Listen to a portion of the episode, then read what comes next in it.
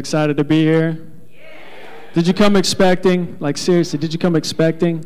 Man, I hope you did. I hope you did. You know, when, when somebody gets up here to minister, you actually pull on the anointing that's on them, right? Like your spirit links up with their spirit, and you just pull on the anointing that God's placed on their lives. So I hope you're ready to pull. Hope you're ready to pull. It's time to give, it's time to tithe, it's time to sow. And so um, we just want to let you know that there is a text to give number. The info is on the seat back. There's envelopes. If you're online, there's the online giving tab. Um, plethora of ways.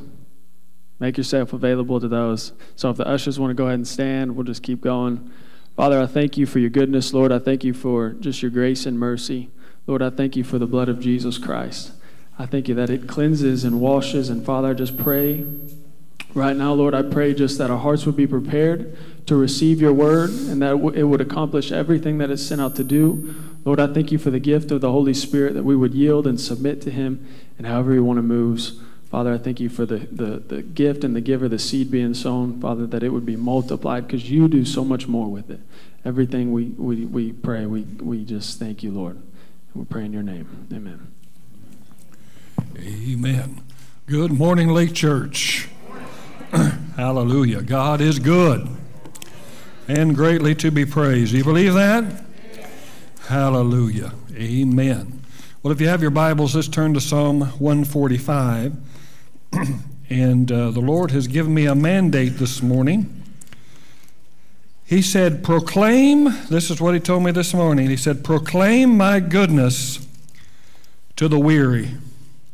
Proclaim my goodness to the weary. And uh, what he meant by that is that over the last couple of years, there's just been a weariness in the body of Christ. Hello, Barbie. It's good to see you. Good to see you. Amen. Hallelujah. There's been a weariness on people. And people have been confused at some of the things that they've had to go through over the last two and a half years. And it's caused them to question the goodness of God. And that's one of the main ruses of the enemy. One of his main deception is to get you to question the goodness of God. If he doesn't get you to question, he begins to change your definition of what goodness is. And there's no lack of people that speak from pulpits all over the land that will help you with that definition and cause you to believe that God is duplicitous or divided and that he operates in the shadows. But we're going to find out real quickly what the Bible says about God and who he is because we don't need to be confused. Amen? We don't need to be confused by when someone comes up and says that God does this or God does that. We're going to be educated. We're going to have that unction on the inside of us that says, No, that's not my Father. My Father, the Word of God says this, and the Word of God says that. Amen? It's amazing how we take one scripture and we try to make that the whole of God. We try to make that one simple incident in the Old Testament, and we begin to make our whole theology of God based upon that one scripture. The Bible agrees. It takes work on your part to put the pieces together, but the pieces all make a beautiful portrait of Jesus. Amen? And so we're going to just explore that here because I'm finding as we've went through these perilous times, many have lost their jobs, many have lost loved ones during this pandemic. Many have lost relationships and have been hurt over this entire situation from the lockdown to the residual effects of everything that has went on it has caused many believers to scratch their heads and wonder where God is in this situation. And, uh, you know, I've wrestled with it too. I wrestled with it, and there's been many deep, uh, you know, uh, very intense conversations with the Lord about situations that have been going on in my life. I know that you've had them if you're a person of prayer, where you're just kind of just like, God, what is, what is going on? You know, it just seems like a lot of people are going home. How many a lot of people are going home to heaven. You know, there, there's I've had friends that have passed away uh, that I prayed for, and so the enemy comes in to try to confuse us as to who is doing what. And there are people that are more mad at God than they are the devil in the church. Hello. but I'm here to tell you our God is a God. I said, Our God is a good God. Amen. We've got to define it from the Bible, not from our personal experience and not from the experience of anybody else that gets up here and teaches or preaches. We've got to go by what the Scripture says because this is our guide. The Word of God is the truth of God, it is Jesus in Word. Amen. This book will heal you. This book will fill you. This book will set you free. This book will take every demon and cast them into the pit. Amen. This is the living, vibrant Word of God. And it is the only truth in the world today. Hello? Boy, that amen gets light when I said that. It's the only truth in the world today. Did you know the only light in the world in the world right now is the Word of God? Hello. Now, when you receive it, you become light, but it's the only light. There's a lot of religious text out there, a lot of sacred words, so to speak, but they don't have the light. Come on now, speak to me. Hallelujah. I need some help. Nine o'clock was a little sleepy. So I need your help. Amen? So we're going to talk about the goodness of God. And it's amazing to me what we blame God for.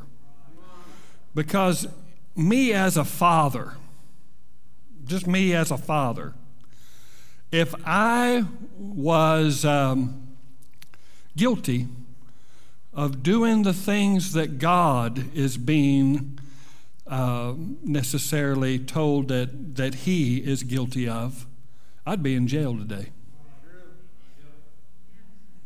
I mean, I would be in the innermost prison. I'd be in a bad way. But yet, like I said, more people are God than they are the devil in the church. God did this or here's the religious version God allowed this. Well, if I know something's going to happen to my son, and I don't intervene, intervene and try to help and assist, I'm an accomplice. God's not an accomplice to the tragedy and the pain that you went in. He's not secretly planning things, and we're going to prove it from the Bible. Not because someone said, someone said, someone said, but from the scriptures. And my goal here today is not to wow you with my great understanding. I'm here to teach the simplicity of the goodness of God because He asked me to proclaim His goodness to the weary in soul. And people are weary today. And we need to lift the standard. I said we need to lift the standard of the goodness of God so that we will no longer be confused when we see this and we see that because what's coming upon the earth, it's not going to get any better, guys. And, and what tribulation does, it puts tremendous pressure on us to conform to ideas not biblical that are not scriptural. And in order for something to be scriptural, it has to have scriptures. Amen? It can't be, I thought, or so and so said, or what, you know, my mentor said this, my pastor said this. You can't go by that. Jesus did not attack the devil by saying, Brother Hagin said. Never said that. He said, It is written. It is written, he was one with the Word of God. He, he had the Word. He knew the Word for himself. He didn't say, Well, I think I read somewhere in that. I think it might say this somewhere. First Nicodemus. Amen? He knew the Word of God. We're going to have to know the Word of God to be able to rightly discern between what is good and what is evil because there's human good out there, and you can, de- you can be deceived with human good. The goodness of God is the highest qualification, it's the highest standard, and I'm going to prove it to you. Amen? So let's look at our text in Psalm 145. Uh, Psalm 145. and this is a, a song of praise from David. Now, how many realize that David lived a very complicated life with the Lord? Amen. I mean, if he put his relationship with the Lord status, it would put it's complicated. Come on now.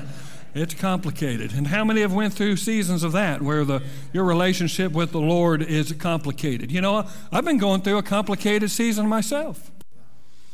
The situations and circumstances of my life have drastically changed, and responsibilities have shifted, and things have, you know, happened that have caused me to emphasize certain areas of my life that I once took for granted. You know, you can find yourself in transition, and transition can be dangerous. It can be very dangerous if you don't keep the standard of the Lord before you, because the enemy likes to come in times of transition and confuse you get you to thinking, well, God's putting this on you because He's trying to refine you, He's trying to do this stuff. Listen, I'm just going to say this right from the get go. God instructs you, corrects you, and develops you with His Word. God instructs you and develops you by His Spirit. God instructs develops you by ministry gifts that speak the Word of God by the Spirit of God in your life. Those are the ways God teaches his people. He doesn't need to a cancer and put it on you to instruct and teach you.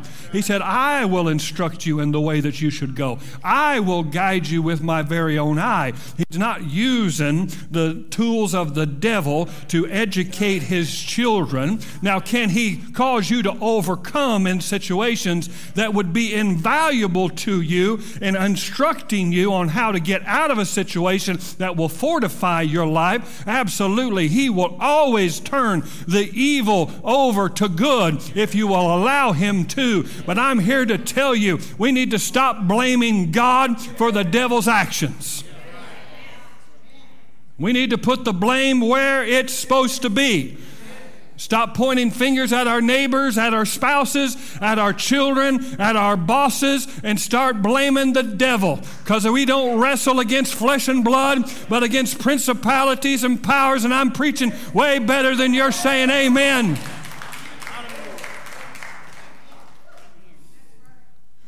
I'm here to tell you, friends, God is good. God is absolute good. He is the very substance of good. Anything good in your life is of God. Amen. I'm going to shake you up. I know this is Sesame Street, but we got to go back to the ABCs. I mean, it's amazing how many people trip up. God is good, the devil bad. They trip up over that. And they got preachers that will tell them that God is in cahoots with the devil. And there's no truth to that. There's no scriptural evidence of that.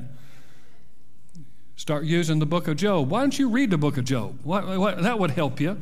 Just read it. Read it without those colored glasses that show you this religious way of looking at Job.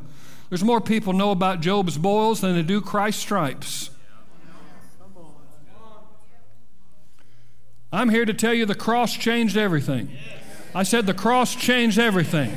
I said the cross changed everything. I think God deals with people the way that He did in the Old Testament when the cross is right in the middle of that. Jesus came to change everything, and He did. Praise God, we're living like, you know, God's just putting planes into buildings and things of that nature, and He's causing all this calamity and the war in the Ukraine. It's all God's doing. Oh, we're going we're to find out from the scripture. Oh, come on now. All right, Psalm 145. I tell you what, I, you might be here till 3 o'clock. I don't know. I'm telling you, the Lord's good.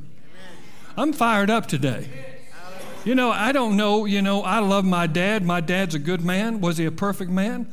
No, he's not a perfect man, but he's a good man. He, he, he, he adopted me, took me in, provided for me, gave me a wonderful example of someone that worked hard and, and used his mind. And, and I mean, I couldn't, I couldn't think of a better example of a man than my dad. And if someone came to me and began to malign my father and began to talk bad about him, well, I would, I would have some words about that. But yet the devil comes and begins, and some preachers come and tell you about a God that does shady stuff on the backside of your life, that he put sickness on you to teach and train you, or brought you into poverty so that you could humble yourself and be more closer to him. And you sit there and you just take it in when the Bible doesn't teach that. That is not God. God does not humble people. If he humbled you, he'd have to humiliate you, and God is not in the humiliating business. Now, your decisions can humiliate you, and your enemy can humiliate you, and you can humiliate yourself. There is therefore now no condemnation to those. Come on now. Hello. We're blaming God. And there's people stuck in this house this morning, stuck in their life right now because they think God's got them there. Oh, they'd never say that to anybody. They'd never go to a prayer meeting and say, Pray for me. You know, God's got me stuck in this bad situation that'll teach me something, but I don't know what. They never say that, but they think it. And the enemy's sure fortifying that and continuing to throw that accusation after accusation after accusation. I can't get rid of these symptoms. I can't get rid of this sickness. I can't get rid of this. And we're all thinking that God's purifying and purging us and things of that nature. And all the while, it's the devil afflicting our lives.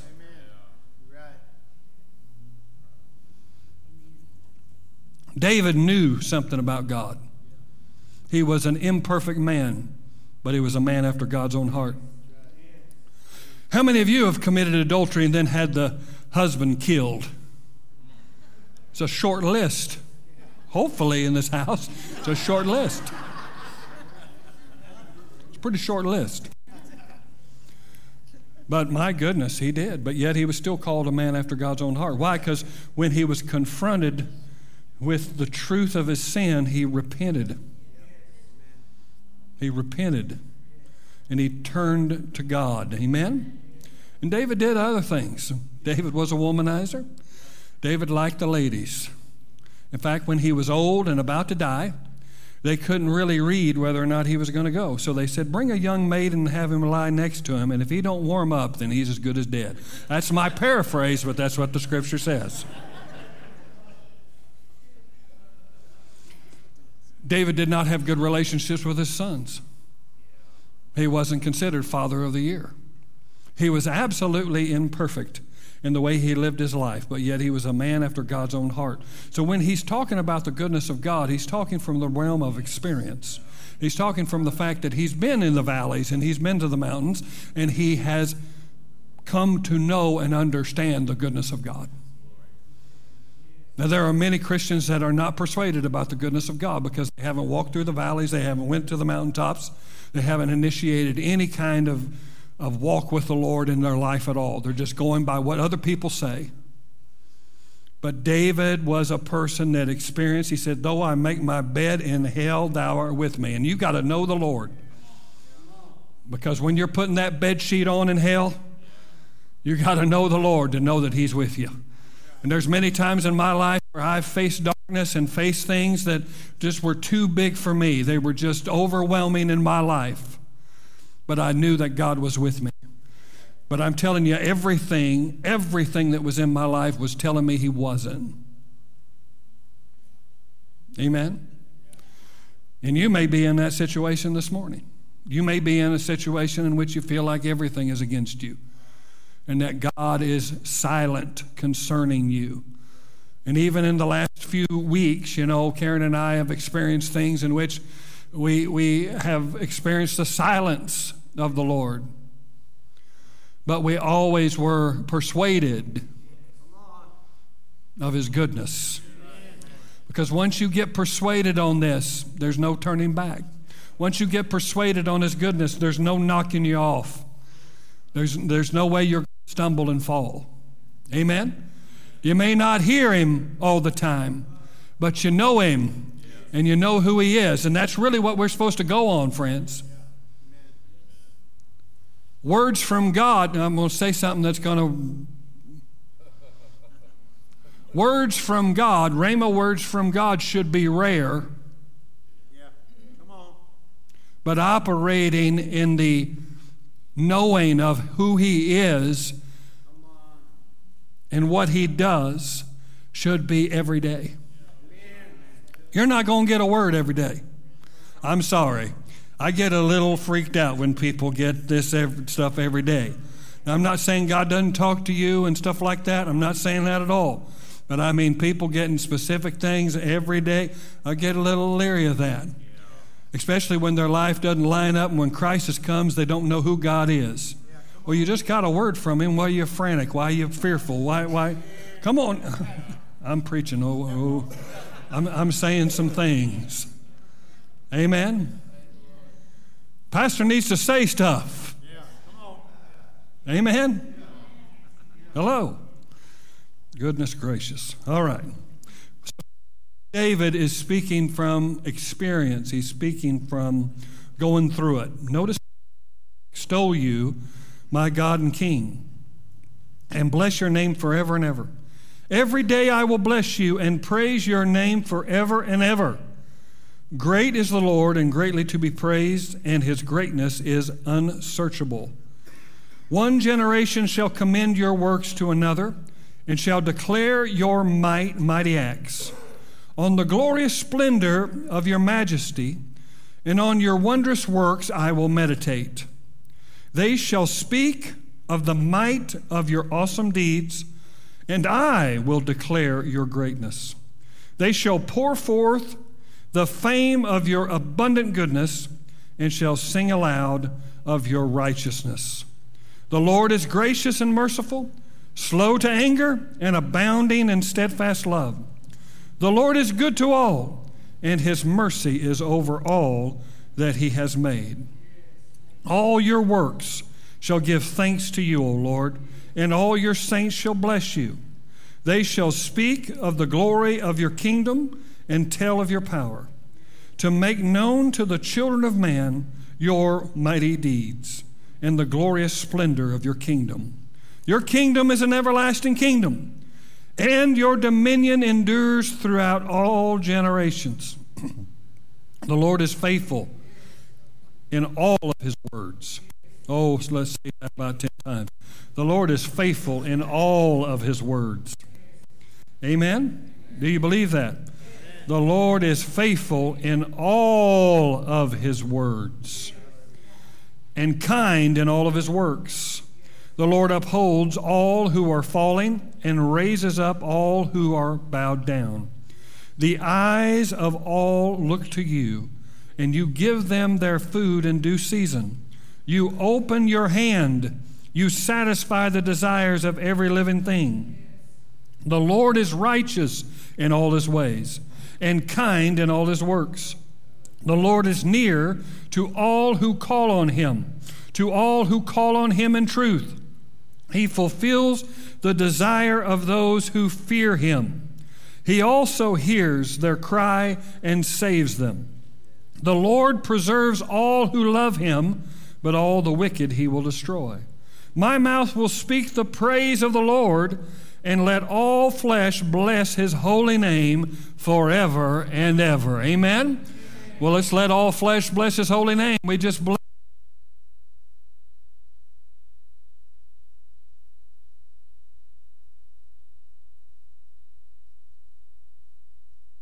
Yeah. Thank you, Jesus. Glory to God. Amen? Now, I like the, the scripture here that says, They shall pour forth the fame of your abundant goodness and shall sing aloud of your righteousness. Is that what the church has been doing?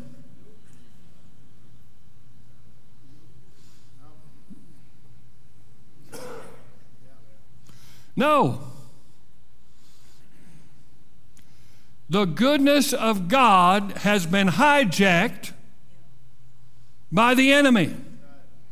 And he has created a smear campaign to try to get the world confused about who our God is.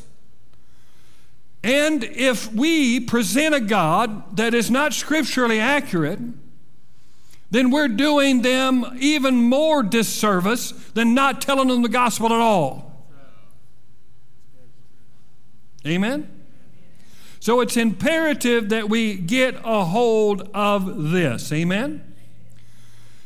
So I've kind of got a video here, and I'm going to set it up because it's going to take them a little bit to set it up. But um, you'll have Kenny Powers to thank for this video. He showed it to me, and basically, this was made by a um, um, a pastor that got sick and tired of people misinterpreting Jesus and who he was and what he was about.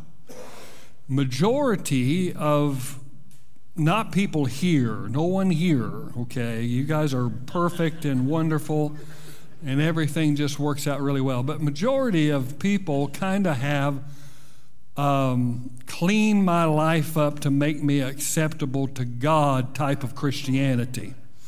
It just seems like I'm continually to work on my sin to draw closer to Him.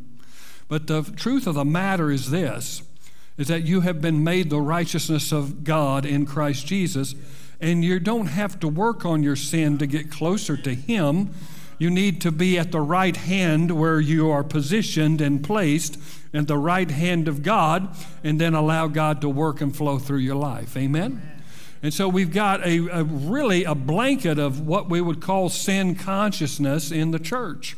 And so people don't have a righteous consciousness, an understanding of the blood of Jesus. In fact, we have basically undermined or devalued the blood of Jesus when we continue to wrestle with sin consciousness. I'm not saying that we shouldn't deal with sin. I'm not saying that if you sin, that you shouldn't deal with it, that you shouldn't confess it and repent of it and seek to remove yourself from it. I'm not saying that at all. I'm just saying there is no, therefore, now no condemnation to them that are in Christ Jesus. Amen? And it's important for us to understand that condemnation robs people of their joy and of their peace in their walk with the Lord. And there are instigators of that, where the devil will come in and basically preach to you a condemning message that is seemingly from the Lord. Amen? And we need to understand that God is satisfied. God is not dissatisfied. Oh, come on now. God is not dissatisfied. God is satisfied. And to say any different is to call the Bible a lie. To say any different is to call God a liar. Jesus Christ is the propitiation for your sin. That means that He is the payment for your sin. God is satisfied.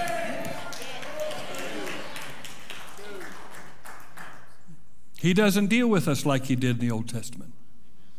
We don't respond to a perfect law, we respond from a perfect Son. Jesus changed everything, but yet it creeps over.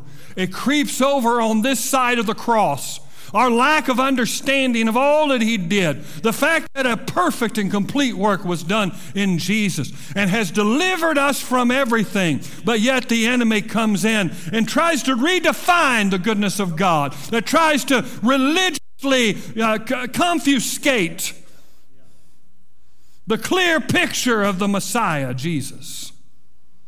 And this is what many people believe that Jesus is like. Let's look at this little video here.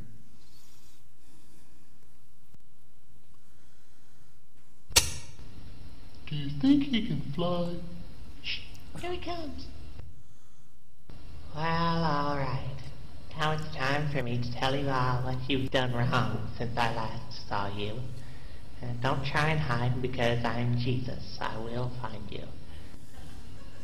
Let's start with you, Peter. You lied to your mother the other day. Andrew, you said a naughty word when you hit your finger with the hammer. James, you laughed at him when he hit his finger. Moving right along, John, you drank too much wine the other night. Not way too much, just enough to make me angry. Matthew. We fell asleep in church, didn't we? Yes, we did. And Thomas, you were slow dancing a little too close with that girlfriend of yours. Let's see. And you, I forgot your name, so you're off the hook for now. Philip, I saw you smoking a cigarette behind that big rock the other day. Thaddeus, I hate to say I saw you stick up your middle finger at someone who cut you off when you were riding your camel. Benjamin, you aren't wearing your WWJD bracelet. Jacob, I don't mind you saying my name, but not after you stub your toe. Frank, you know what you did. I just can't repeat it because I'm Jesus. All right, all you sinners, come with me. It's time to pay the piper. There's only one cigarette. I heard that.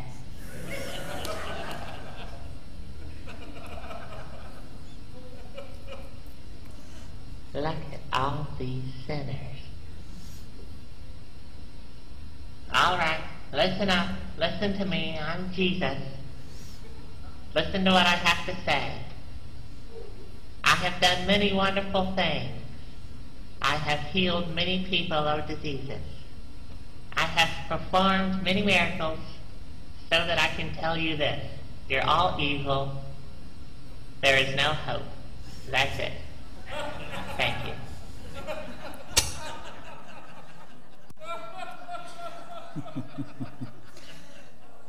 A lot of people have that concept of the Lord. I'm here to dispel that. Amen? Let's look at Psalm 118. Psalm 118. Turn back if you're at Psalm 105 to Psalm 118. This is one of my favorite scriptures. It'll probably be on my tombstone should I not go in the rapture.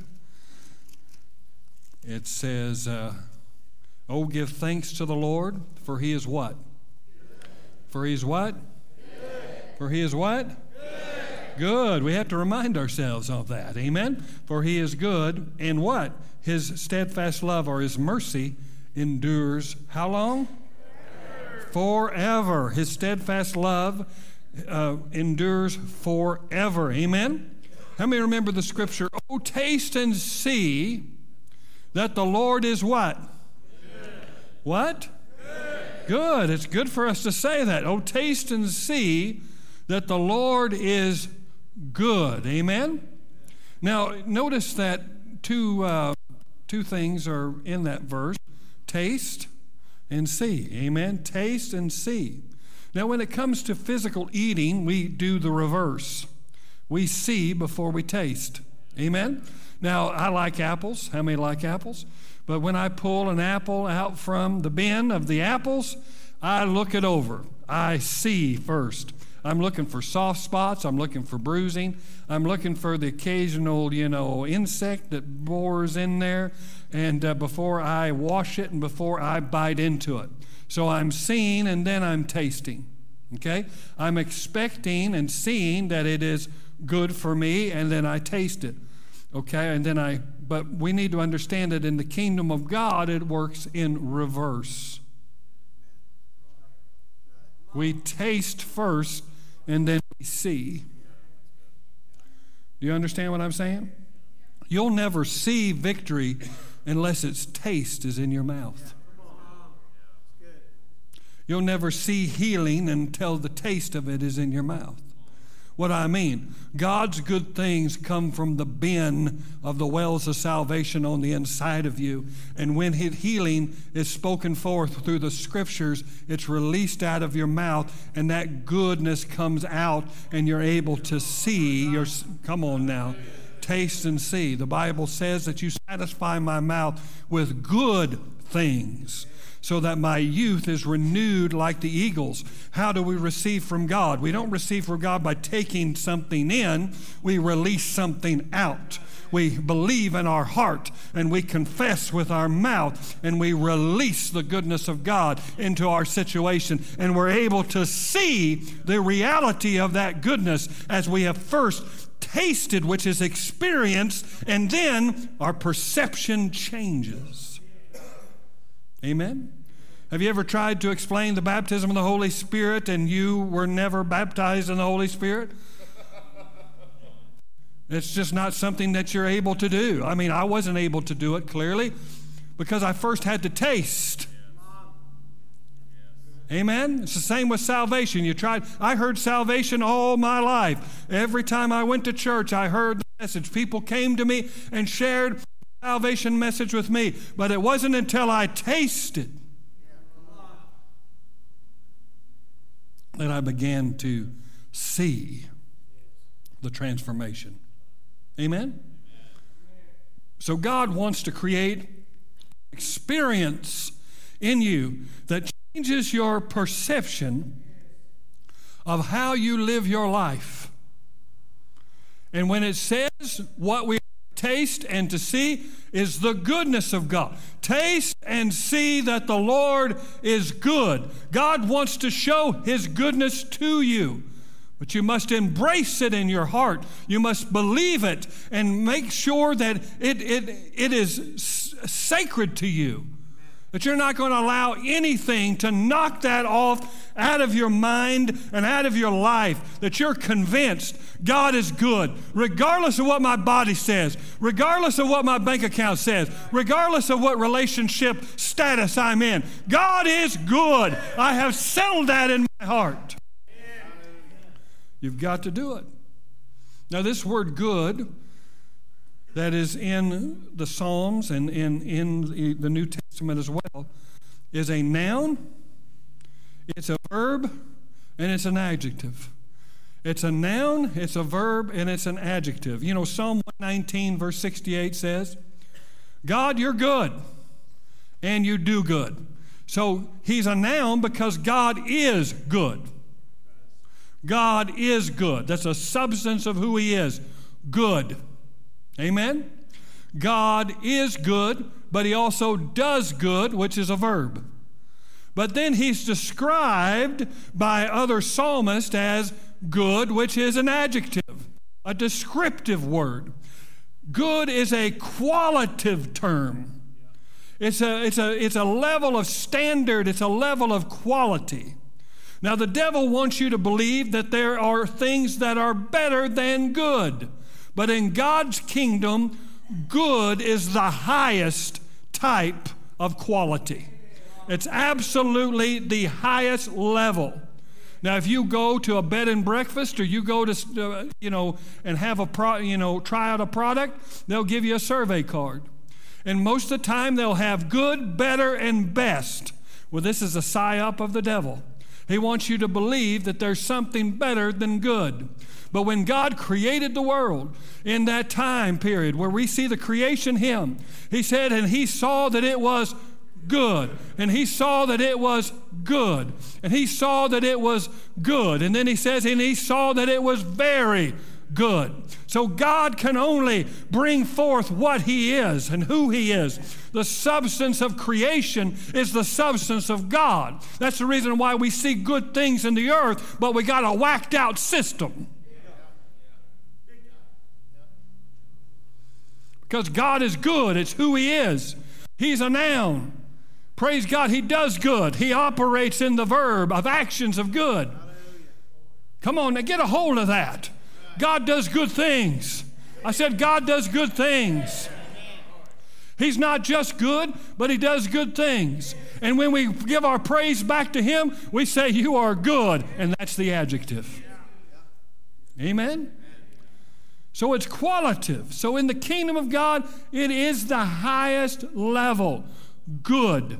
We can say nothing better. In fact, Patrick was here this, this morning and, and he said he began to praise the Lord and began to use every possible word he could do to, to, to describe his devotion and love for the Lord. And it all came down to one word God, you are good. And that is the highest level of Come on now. That's the highest level of praise. That's the highest level of quality. God's goodness is the ultimate standard. It is the ultimate level. There's no better, there's no best. There's only good when it comes to the kingdom of God. Can you say amen? amen. Hallelujah. So, this is what I got this quote from A.W. Tozer, and I want us to read it here. It says, What comes into our mind when we think about God is the most important thing about us.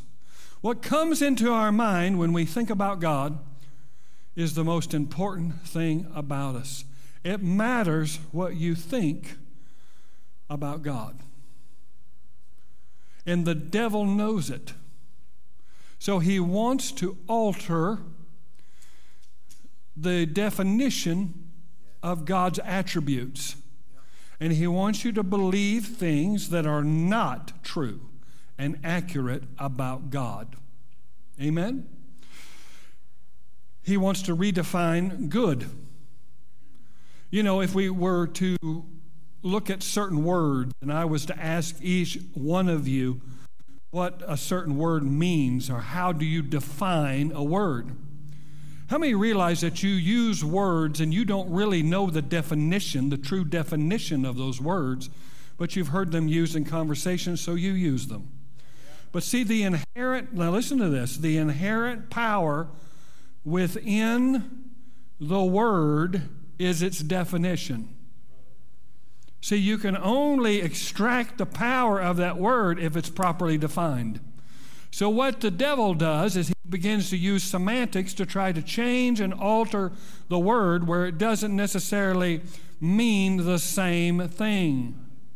And so that's the reason why we have different kinds of alterations every year from the dictionary, is because he is seeking to dilute the power of words. And so he has sought to dilute the power of good. He wants the word good not to mean what it's supposed to mean. And in fact, in our culture, good takes on the characteristic of mediocre. Oh, it's just good. Oh, it's good. We'll just leave it at that. We can't get anybody, so it's just good. That is a direct attack. Oh, you're not. That's a direct attack on the fact that the standard by which all things should be measured is by the goodness of God. If it's altered in any way, it's diminished in any way, you cannot set your feet upon that rock of Jesus Christ and believe His word because if you don't understand goodness, you will not have the faith to operate in it. Are you with me?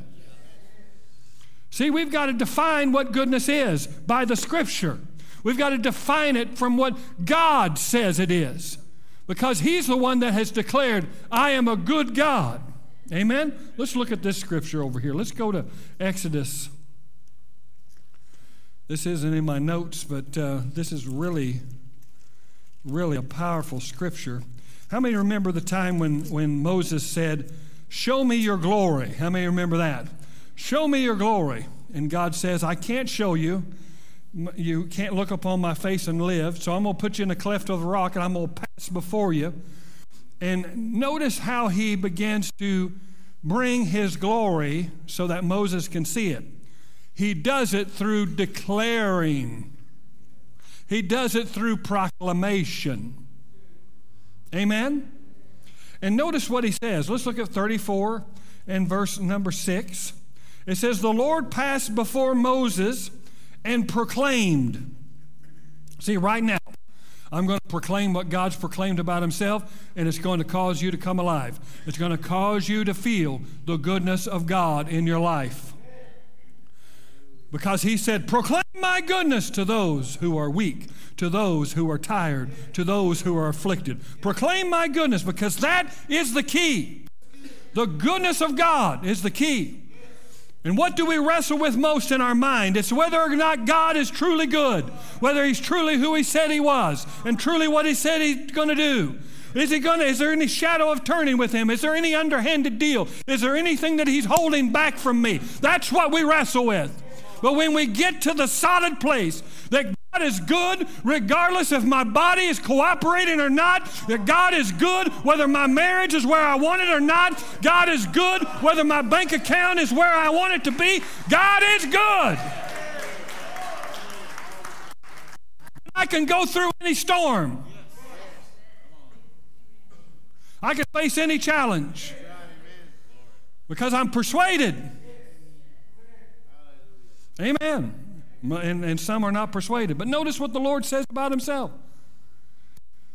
Now, if we were, uh, you know, had you stand up and give your name and tell us something about yourself, you'd think about it, wouldn't you? You'd think about it. Well, you know, um, you know, some of you give your zodiac sign. I, you know, I don't know. Okay, but you'd think about what you're saying. Well, I'm telling you, the Lord, don't you think he's he doesn't say anything without it being what he's supposed to say. And so he declares, he proclaims, and he says this the Lord, the Lord. Notice he uses that twice. The Lord, the Lord, a God merciful and gracious. Oh, that's a good time to shout and say amen. He declares, he doesn't say, I'm big and bad, bigger than anything, and I, you don't dare cross me. That's the way a lot of people preach about God. You don't dare cross me because I'll just smite you. I'll smite you with my, you know, yeah, smite me, old smiter, you know.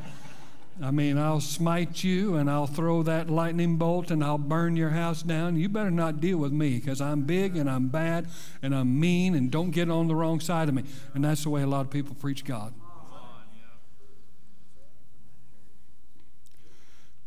God Himself introduces Himself and proclaims His glory.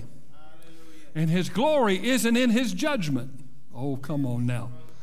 His glory is in His mercy and in His graciousness. Slow to anger. Oh, my goodness. People don't realize God's slow to anger. you think minute you miss it, man, bam, you're out. You're out on the outskirts, and oh my gosh, how do I get back, you know? So you spend 30 years repenting for one action filled with guilt and shame and never coming to a full realization in Christ Jesus. Because you didn't realize that He's slow to anger. Because guess what? In this world, we're all used to quick anger. We're all used to quick. Man, short fuses. God's got a long, long, long fuse. And where we get aggravated with someone, God ain't even got it burning yet.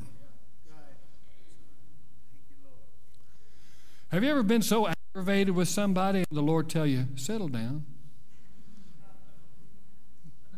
Give them a break. Hello. Well, that's the that's the slow to anger. Amen. He's slow to anger. Hallelujah. He is abounding in steadfast love. Steadfast love means covenant faithfulness. That means that you can rely. Steadfast means that it will never pull apart, it will never come out. It's like a hold as you're climbing a mountain. It will never come out. You'll never be in a situation where the wind is blowing in your life to such a degree that the thing will come. You might, you might take your hands off of it, but he is steadfast. You understand what I'm saying? It won't come. You, you, you cry on him, you put your faith in Him, He'll never, never release Himself from you. Amen? Glory to God. This is a good God.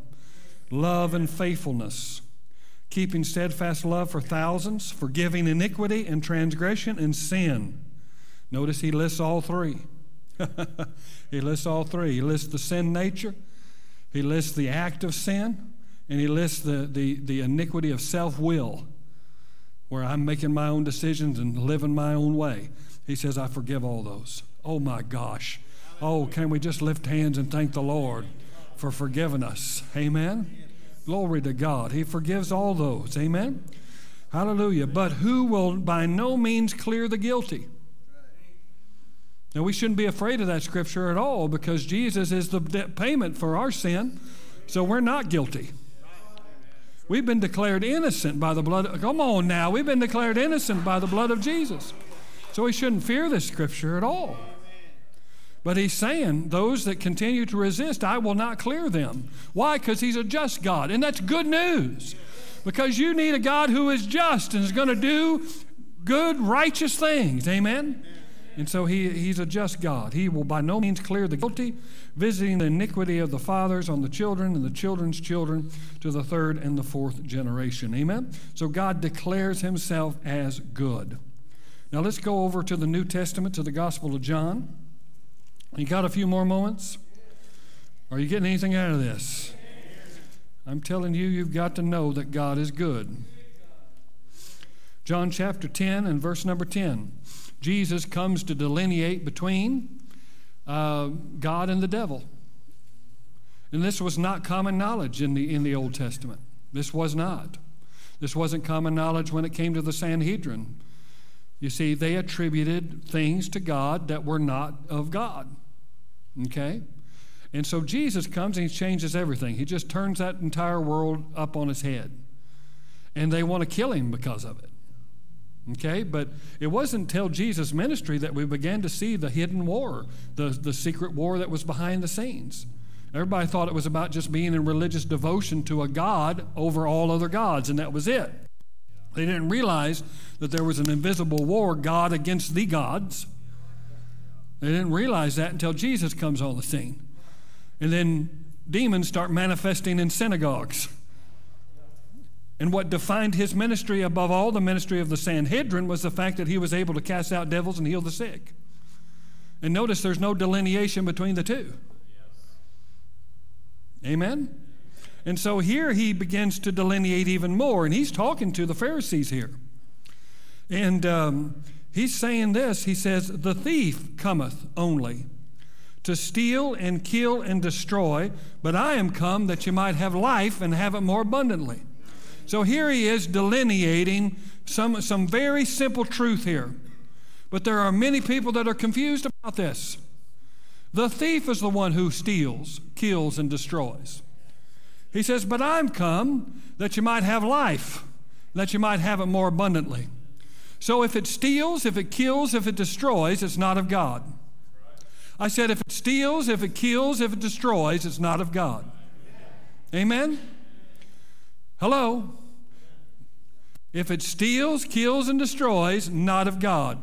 He came to bring life and to bring it more abundantly. Amen? So that means that does sickness steal from me? Does sickness kill me? Does sickness destroy me? Absolutely, it does. Does divorce steal from me? Does divorce kill something? Does divorce destroy something? Absolutely, it does. Does me being broke and impoverished, does it steal something from me? Absolutely, it does. Does it kill something? Yeah, it can kill a whole lot of things. It can kill my business. It can kill my relationships. It can kill my marriage. What about destroy? The word destroy means to be brought to nothing, to be brought to absolute nothing. Okay, will that destroy me? Absolutely, it will. It can bring me back to nothing. That's not of God. Some of you are wrestling with things and saying, This is God. God's doing this to me. God's keeping me in this place. No, it's your stupid decisions, and it's a stupid devil that is keeping you in that situation. Oh, come on now.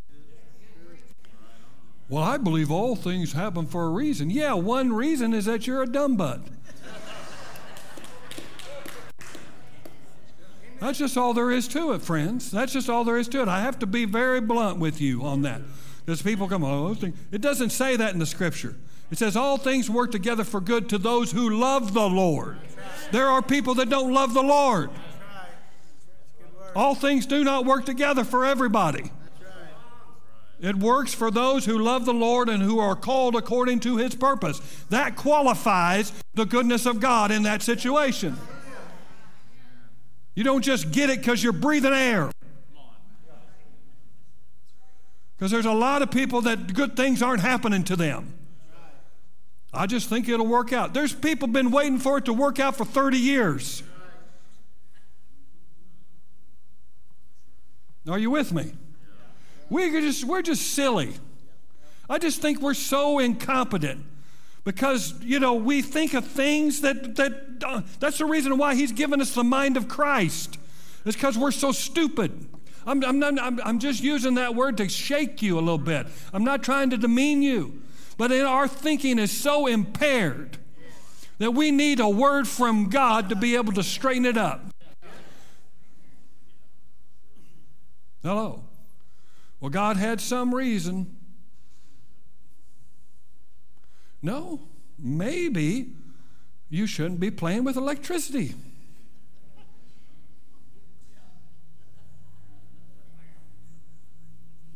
Well, God took him. He had some reason. Well, he was out in the street. You know, come on now. Oh, my goodness. And then we say God took him. Hello. You know, you have safety meetings and you try to teach people safety and they go out and they break the rules and but God took them. No, I think their stupidity took them, or their ignorance took them. God needed a flower. God don't need no more flowers. And you're not a flower. You're a person.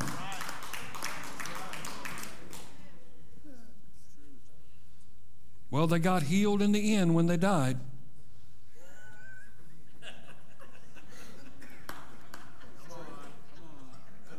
Their body's in the ground or it's burned up or something, but it didn't get healed. See, we just, oh, I mean, we just, come on.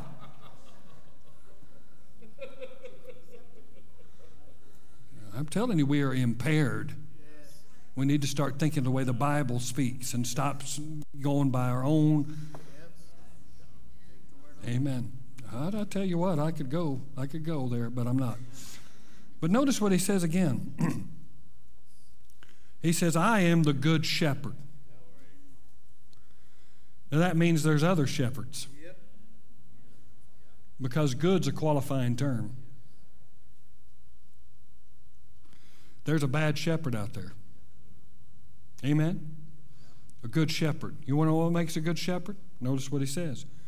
He says, I am the good shepherd. The good shepherd lays down his life for his sheep.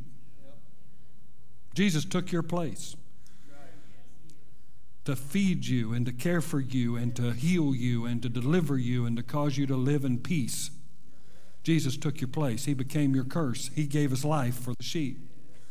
And there's no greater glory of the shepherd than the glory of the sheep. It's the sheep's condition that speaks to the goodness of the shepherd. If you've got someone that's got sheep that all ragged and, you know, look like the wolf had chewed on them and spit them out, you know, and they're going down the road, would you say that that's a good shepherd?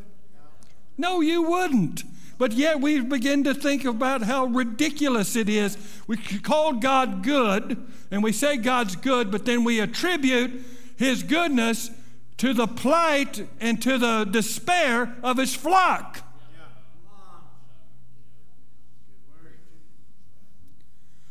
Yeah, he beat that one.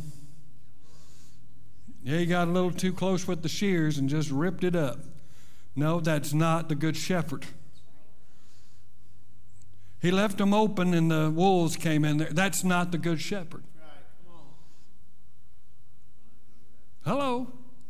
I know this is ABCs. I know this is this is Sesame Street, but this is life and death, friends. You're going to find yourself on the, in, in, in, a hospital bed and you're going to be wrestling with this stuff. And you need to solve it once and for all. God is good. I don't care how I got here. I don't care what happened in there. God's good. I'm going to settle that right now. I ain't going to, and it'll eliminate a great amount of warfare in your mind. It'll eliminate it. And I'm telling you, the majority of your battles right here. It's right here in your mind. He wants to complicate your mind to where you can't believe in your heart and confess with your mouth. He want, he's coming after your faith. See, we're not healed because we're good. We're healed because of a good Jesus. We're not delivered because we're good. We're healed because of a good Jesus. Oh, amen. Amen. I just spit all over my Bible. That's all right. So the enemy uses semantics to try to get us to think of goodness in a different way. Now I don't I don't have time to go through the rest of this because I went past. But one thing that we need to understand is this is that there is a way to authenticate whether or not good is being displayed or evil. And it's called the renewed mind. If I don't renew my mind to the Word of God, I have lost my ability to authenticate and discern between good and evil. Now, how many ever watch Pawn Stars? Anybody? Nobody will care to admit it. All right. well, I started watching, you know, some Pawn Stars on my phone. They have little collections of of various things, you know, themes, and one of the themes was old books. People would bring these old books, like first edition. I mean, one of them had um, the Gutenberg Bible and things of that nature, and they're wanting to sell these things to the pawnbroker. Well, the pawnbroker doesn't necessarily know whether this is a first edition of the Canterbury Tales or whether it's a first edition Pilgrim's Progress or, or whatever it is. Doesn't have any way of knowing that and things can be forged and things can be they can look real. Now get this they can look real but they're not. And so it's his job to be able to value that thing appropriately and accurately or devalue it to where it's not put on someone else. Because once it's looked at and it's deemed that it's not you know real or, or, or accurate then it gets out, you know, of circulation. Okay? Now we got to think about this as as uh, as uh, doctrines of devils. There's doctrines of devils that come to our pawnbroker house, and they're laid out on the table, and they say, "God said this." He's taking you through this to teach you something. Okay, so people will lay this out and so, what uh, Rick and Chumlee and you know his son, uh, who's a weirdo, but um, um, will do is they'll call an expert in. Like if it's a portrait or a painting like Van Gogh or something of that nature, they'll bring in an expert to look at it and see if it's of the period and that it's legitimately of the artist because there are telltale signs to anybody who writes literature, anybody who does paintings or any kind of art. There's always telltale signs. And it's also true in musicians. There are always telltale signs as to whether or not that's the person playing the certain instrument, okay? There's nuances that people are miss clearly, but experts see. So they'll look at the paint They'll look at the color of paint. They'll look at the paint composition. They'll look at the weaving of the binding of the book. They'll match it with the area or the, uh, the, the year that it was supposed, supposedly supposed to be created, and they'll just match everything up. And when it doesn't match, they'll say, This is absolutely worthless. Get it off the market. And therefore, it is marked and is no longer admissible in the public arena. Well, the enemy comes to bring all kinds of false things that seem to be real. They absolutely seem to be real. But we need an authenticator. And thank God we have the Holy Ghost on the inside of us and we have the mind of Christ. But the Holy Ghost works in, in conjunction with the renewed mind. And we got to understand that, that it isn't just going to be the Holy Spirit leading and guiding. He's going to lead and guide us through our renewed mind. Our renewed mind gives us the direction to make the right and appropriate decision.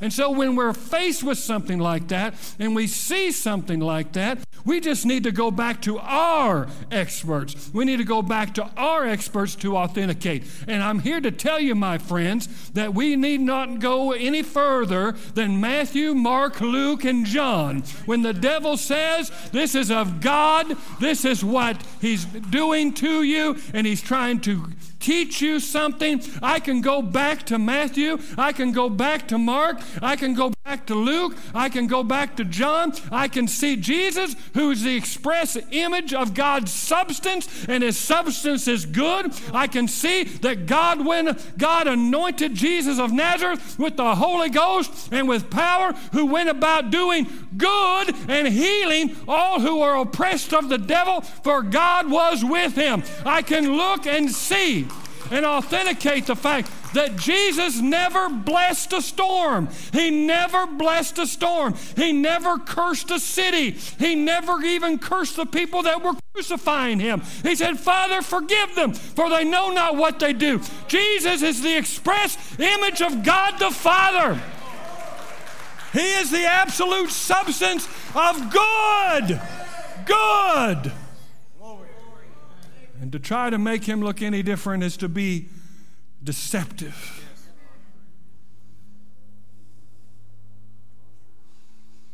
And you've got to make up your mind.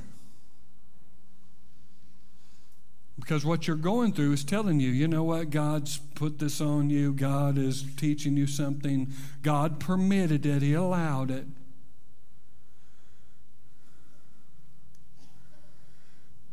Let's put up that last quote. Any day. Our faith functions to the degree that we believe God is good. You can't get past it. That's the ceiling. That's the ceiling.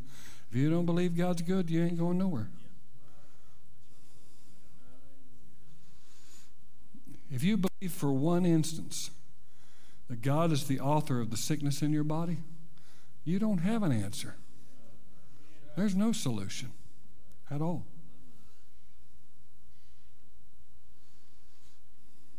Amen. Some of you hit the wall. And it's because your faith relies on the fact that you settle a very simple revelation God is good and the devil's bad. I feel like I need Bert and Ernie up here. But I'm telling you, it's life and death. There are people wrestling in hospital rooms right now with that question. There are people wrestling in prisons right now with that question. There's people right now debating the goodness of God right now in their homes. There's someone crying over a marriage that's failing and don't know anywhere to turn because they are not persuaded of the goodness of God. It's the simple things that get us. It's not the complexities of theology that trip us up. The devil knows this, and he'll let you go down that road all you want to because he can twist and turn and make it look like even more to what he wants you to know by getting you to believing that God is behind and controls everything. God's not into starving children. God's not into war. God's not into families being separated people being destroyed. He says he's not willing that any should perish. I said he is not willing that any should perish. What do we read those scriptures? Do we believe them or do we not believe them? He's not willing that any should perish, but all should come, come to repentance. We're going to talk a lot, a lot about the grace and mercy of God in these next few weeks. Because I believe the days that we're facing are days in which tribulation and pressure is going to be on you. And you're going to have to make a choice. Because there's going to be information that's going to come to you that's going to say, you know what? God's behind this. The enemy's going to hurl accusation and say, God's the source of this. And you're going to be able to have to discern that. if Jesus didn't do it, the Father doesn't do it. If Jesus did it, then God the Father did it.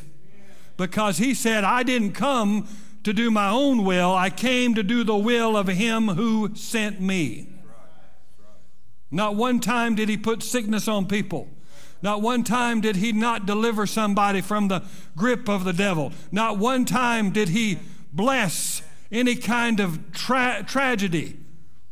He worked to bring reconciliation, restoration, healing, and help. And that's the God that resides in heaven and in your heart today. He is the same God. He is the same yesterday, today, and forever. And if you'll trust in Him and you'll believe that He is good and you'll say, regardless of your circumstances, God is good and greatly to be praised, then you've got the right God on the scene. All right. Lord. Good preaching.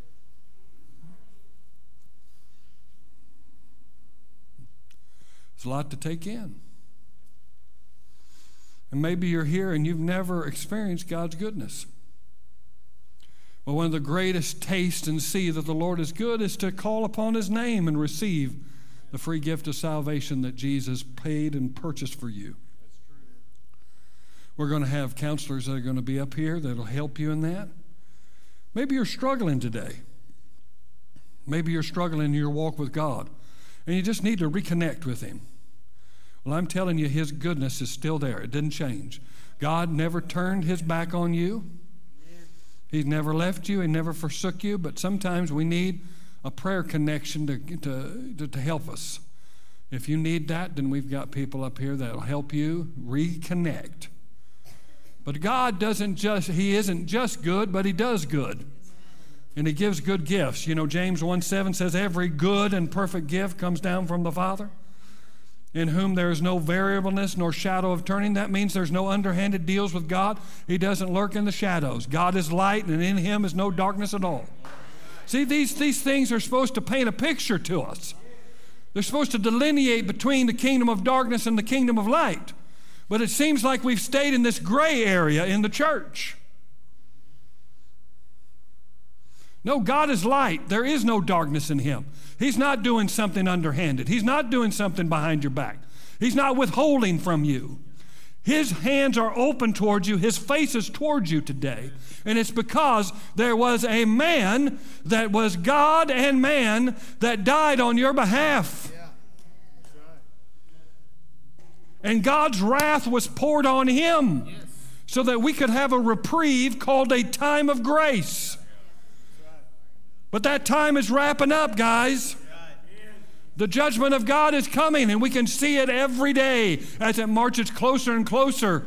The sinfulness of man and the rebelliousness of men that continue to side with the devil will one day have to face the judgment of God. But right now, God is calling out to everyone and anyone that will listen to the gospel and say, Come to me, come and be in my family, partake of my son, and receive life. But he gives good gifts the baptism in the Holy Spirit, healing in your body, being delivered from demonic oppression. They're all available here today. Why? Because the goodness of God has been declared and He is here. He came in with you, He came in with me. And He is collectively here in this corporate body as we are living stones housing His living presence, coming together. The corporate anointing is here to break and destroy the yokes of bondage. So if you need that, it's available. Amen? God bless you guys.